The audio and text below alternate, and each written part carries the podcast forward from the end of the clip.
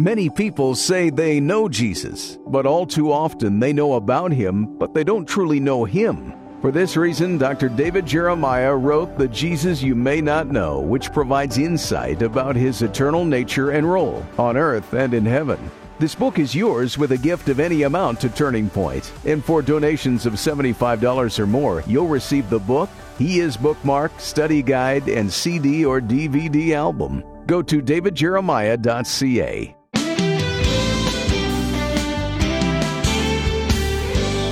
Welcome to Turning Point. For centuries, the finest philosophers, artists, and thinkers have tried to analyze it. But nothing describes love more perfectly than God's Word. Today, Dr. David Jeremiah begins the series, The Power of Love, with a look at the Bible's superlative passage on the subject, 1 Corinthians 13. Listen as David introduces today's message, The Power and Priority of Love.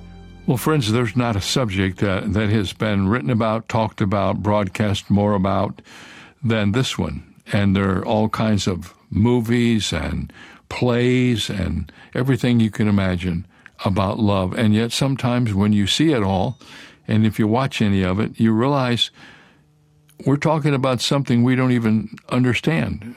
We don't know what love is. We think love is something far different than what it really is, and therefore we miss the mark and uh, a lot of tragedies are in the in the wake of all that. The Bible defines love for us.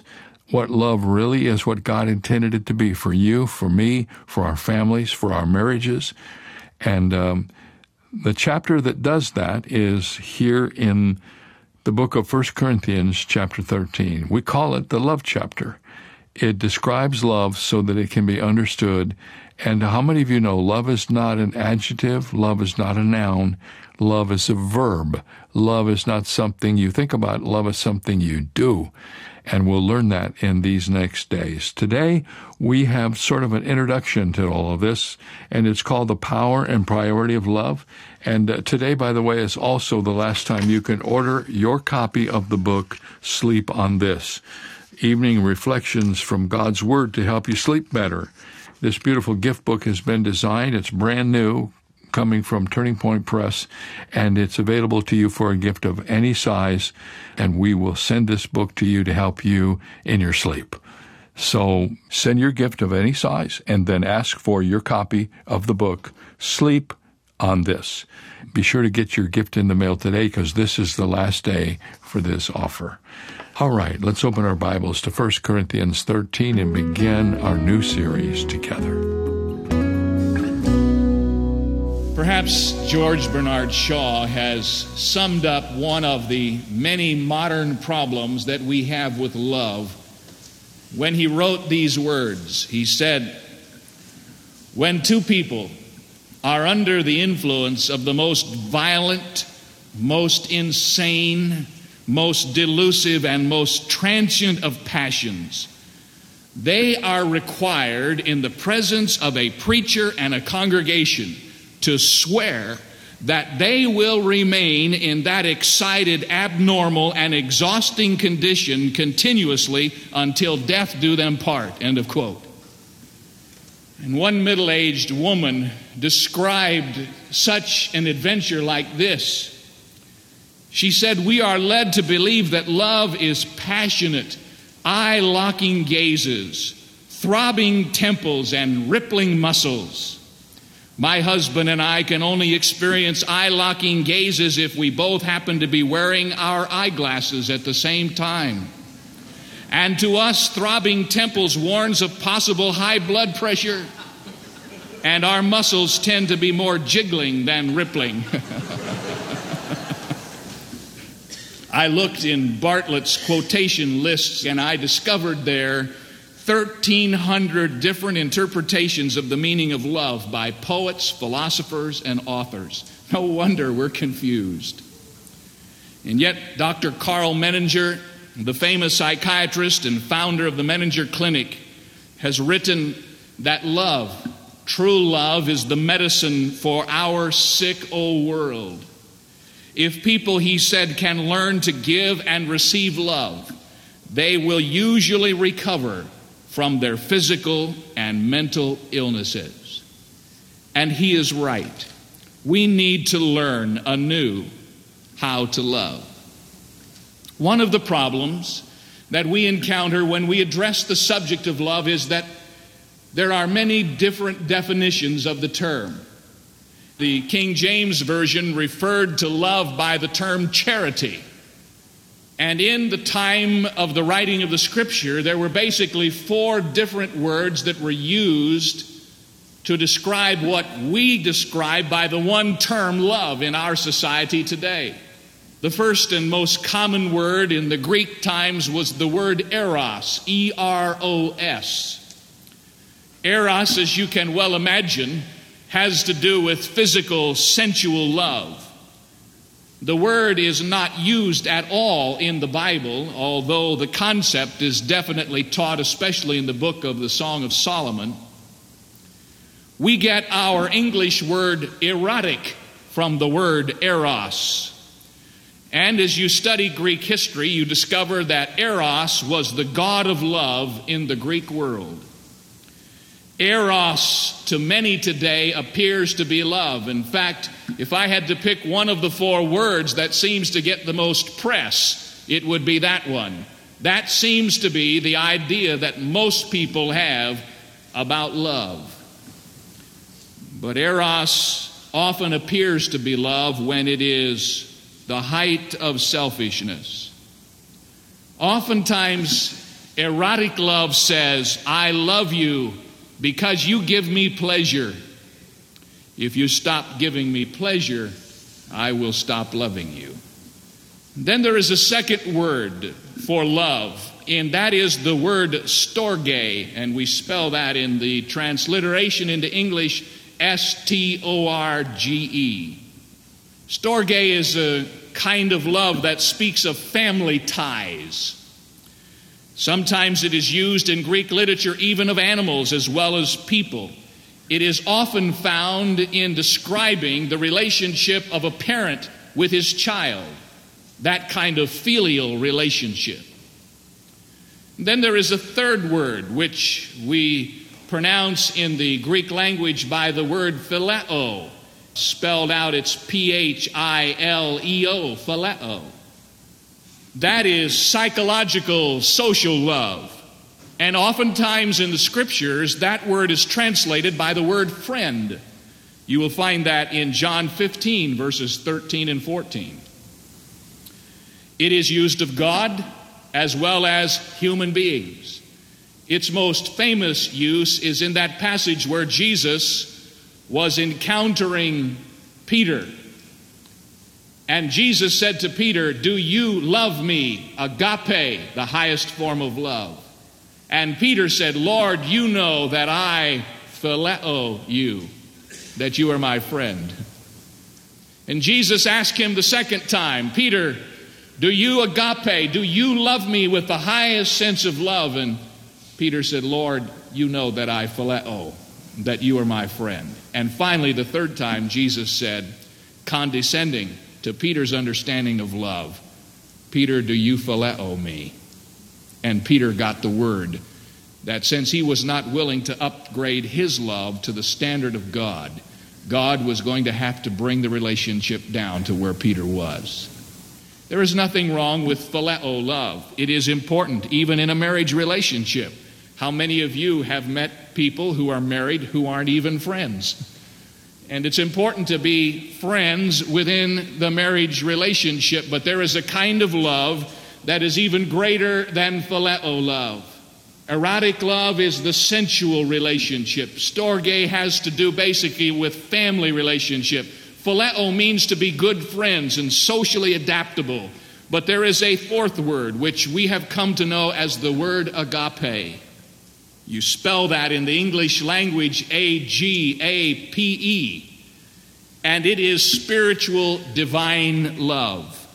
It is love that comes from God alone. There are very few things in the Bible that are equated totally with God. But the Bible says God is agape, God is love. Whatever you understand about God is wrapped up in the term agape, in this fourth and highest sense of the term love. At the heart of this agape love, at the heart of this highest kind of love, is the concept of sacrifice.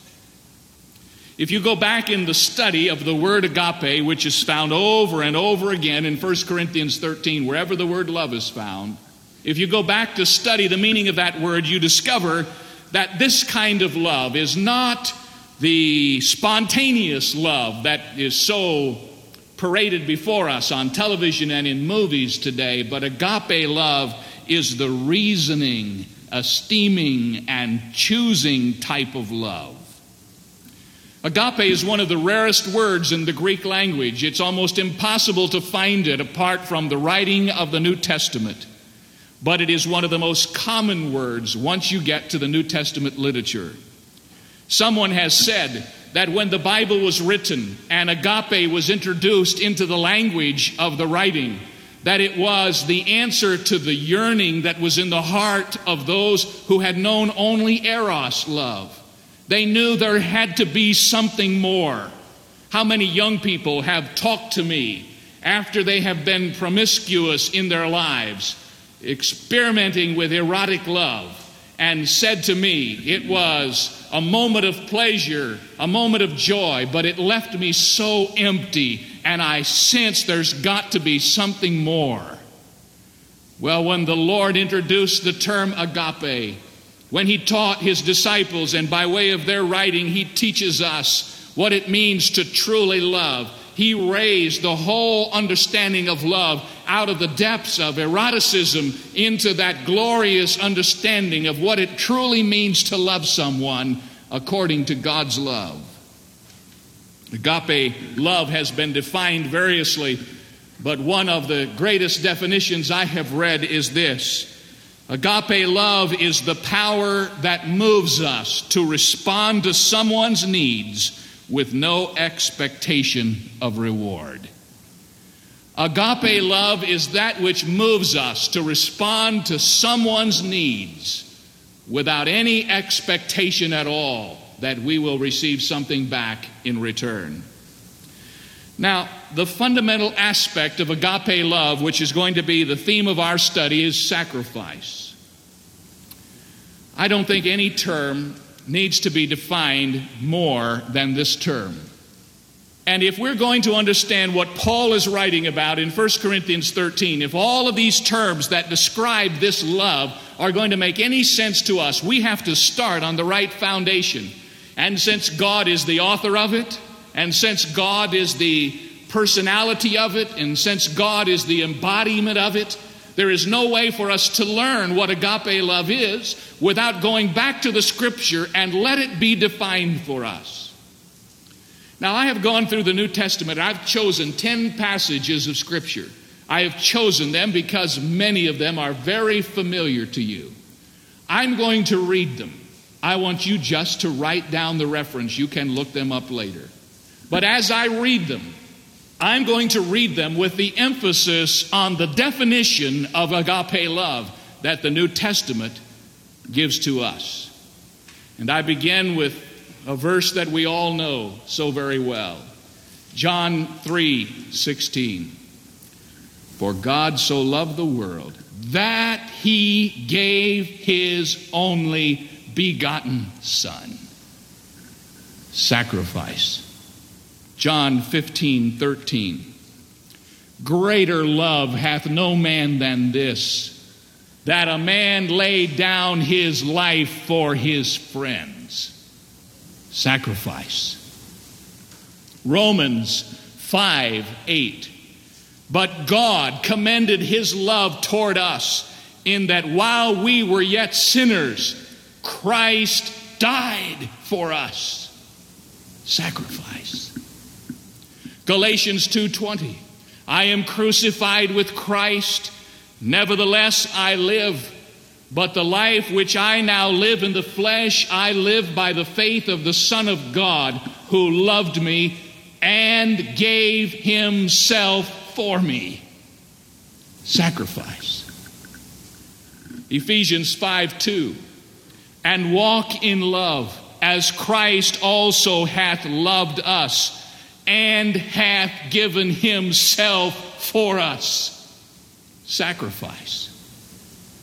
Ephesians 5:25 Husbands love your wives even as Christ also loved the church and gave himself for it sacrifice 1 John 3:16 By this we perceive the love of God because he laid down his life for us and we ought to lay down our lives for our brethren that's sacrifice 1 John 4 9 In this was manifested the love of God that God sent his only begotten Son into the world. That's sacrifice. 1 John 4:10. Herein is love not that we loved God, but that he loved us and sent his Son to be the satisfaction for our sin sacrifice. Revelation 1 5. Unto him that loved us and washed us from our sins in his own blood sacrifice. I was overwhelmed as I ransacked the scriptures for the definition of God's love in almost every context and in many of the verses where we are told that God loves us, the definition for that love is given to us in clear terms. God loved us, and that love was His sacrifice in our behalf. And if we don't understand anything else at all about agape love, let us not forget this that agape is almost synonymous with sacrifice. The willingness to give of oneself totally with abandon for the good of the one who is the object of our love. Not expecting anything in return, not hoping for any reward. What reward could God expect from us in that He gave Himself in our behalf? It was a wholehearted, unselfish, sacrificial love. Leon Morris, who has written about the concept of agape, summarizes the thought of sacrificial love in these words. He said, Agape is a new word for a new idea. Whereas the best concept of love before the New Testament was that of a love for the best that one knows. The Christians thought of love as the quality we see displayed in the cross. It is a love for the utterly unworthy, a love which proceeds from a God who is love. It is love lavished upon others without a thought of whether they are worthy to receive it or not. The Christian who has experienced God's love to him while he was yet a sinner has been transformed by that experience. And now he sees men everywhere as the object of God's love and as those for whom Christ died. Agape love, which is the love of 1 Corinthians 13, is a love that gives itself in totality with absolutely no thought of anything in return. Dare we measure our imperfect love next to that?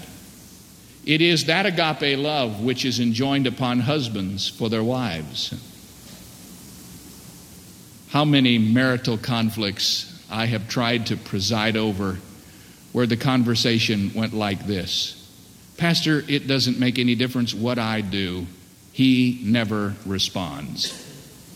So, my understanding of love is you keep on loving whether anything comes back to you or not. Now, if we're to see the importance of this concept for our immediate study, we have to place 1 Corinthians 13 in the context of the priority of this thought in the Word of God. Sometimes I get the impression that people think 1 Corinthians 13 is the only place where we get any information about love. And yet I've gone back through the scriptures again and I have discovered that this truth, this truth of agape love, is the central truth of the New Testament. And one of the reasons why things seem kind of out of focus to us in our churches and in our own personal lives is that we don't have God's priority concept at the priority of our lives governing what we're doing. I want to give you several reasons why love is a priority for us to understand. This is sort of like if I were teaching a course the objectives of the course, or the reasons for the course, or the motivation for the study. Why should we spend so much time uncovering the concept of love? Let me give you some reasons. Reason number one the priority of love in the Word of God. Number one, love is God's priority commandment. It is God's first priority commandment. Matthew 22, verses 36 through 40. Master, which is the great commandment in the law? Jesus said unto him, Thou shalt love the Lord thy God with all thy heart, with all thy soul, and with all thy mind. This is the first and great commandment. And the second is like unto it. Thou shalt love thy neighbor as thyself. On these commandments hang all the law and the prophets. Somebody asks you, what is the number one concept in the Word of God for us to understand? Let me tell you, it is the concept of agape love. It is God's first commandment. Some of you say, well, that's just quoting the Old Testament. Let me share something with you. In the New Testament alone, Christians are commanded to love 55 different times, just in the New Testament. We're not only picking it up from the Old Testament, but in the New Testament alone, 55 different times we are told to love.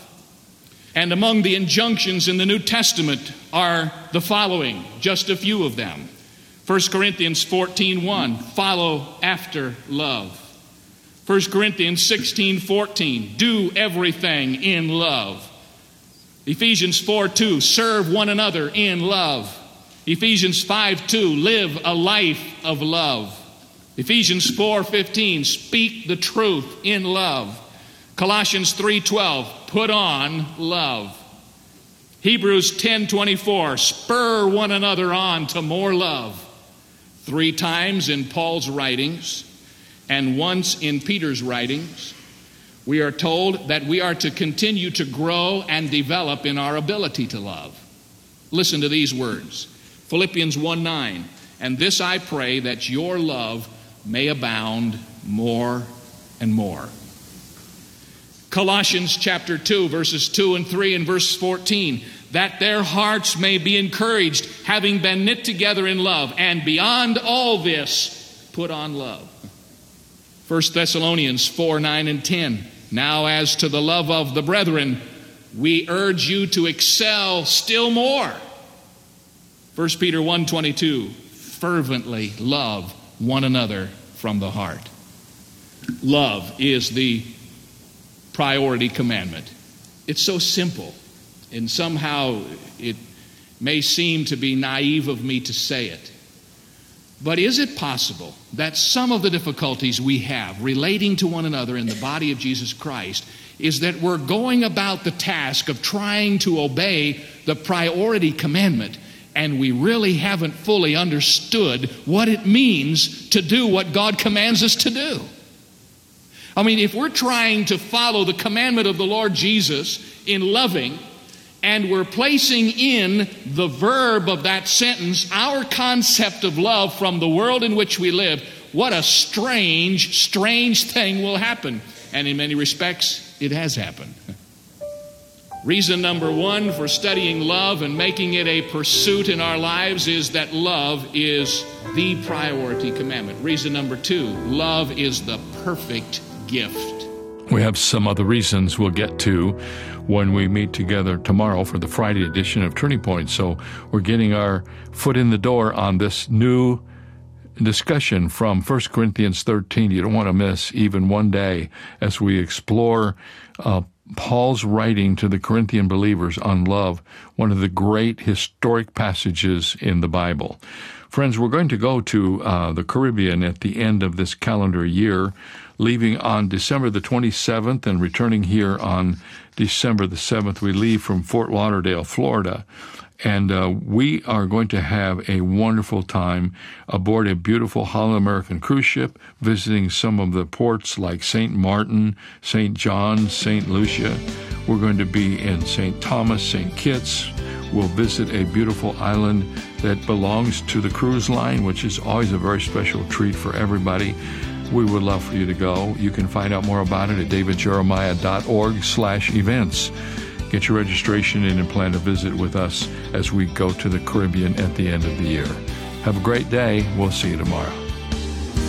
For more information on Dr. Jeremiah's series, The Power of Love, please visit our website where you'll also find two free ways to help you stay connected our monthly magazine Turning Points and our daily email devotional. Sign up today at davidjeremiah.ca slash radio. That's davidjeremiah.ca slash radio or call us at 800 946 4300. Ask for your copy of David's book, Sleep on This, a nighttime devotional with biblical reflections to bring you peace and rest. It's yours for a gift of any amount. You can also purchase the Jeremiah Study Bible in the English Standard, New International, and New King James versions, with notes and articles from Dr. Jeremiah's decades of study.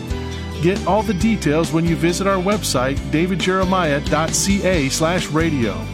This is David Michael Jeremiah. Join us tomorrow as we continue the series, The Power of Love, on Turning Point with Dr. David Jeremiah.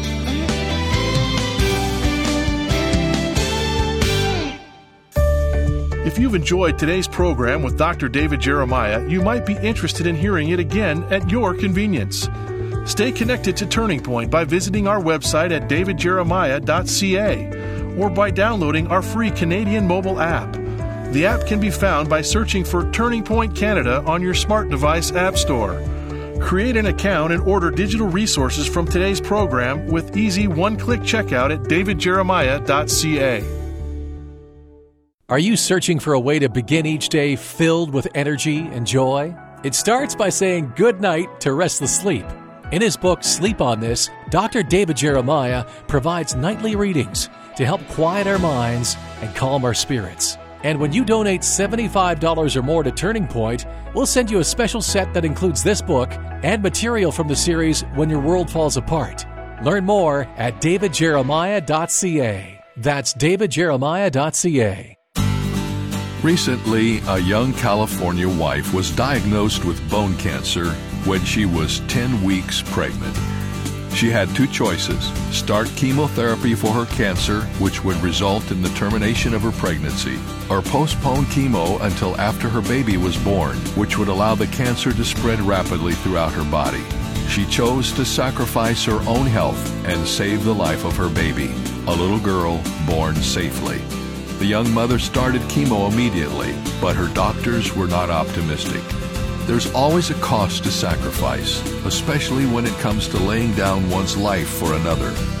This is David Jeremiah, encouraging you to get on the road to new life and discover God's sacrifice made for us on Route 66.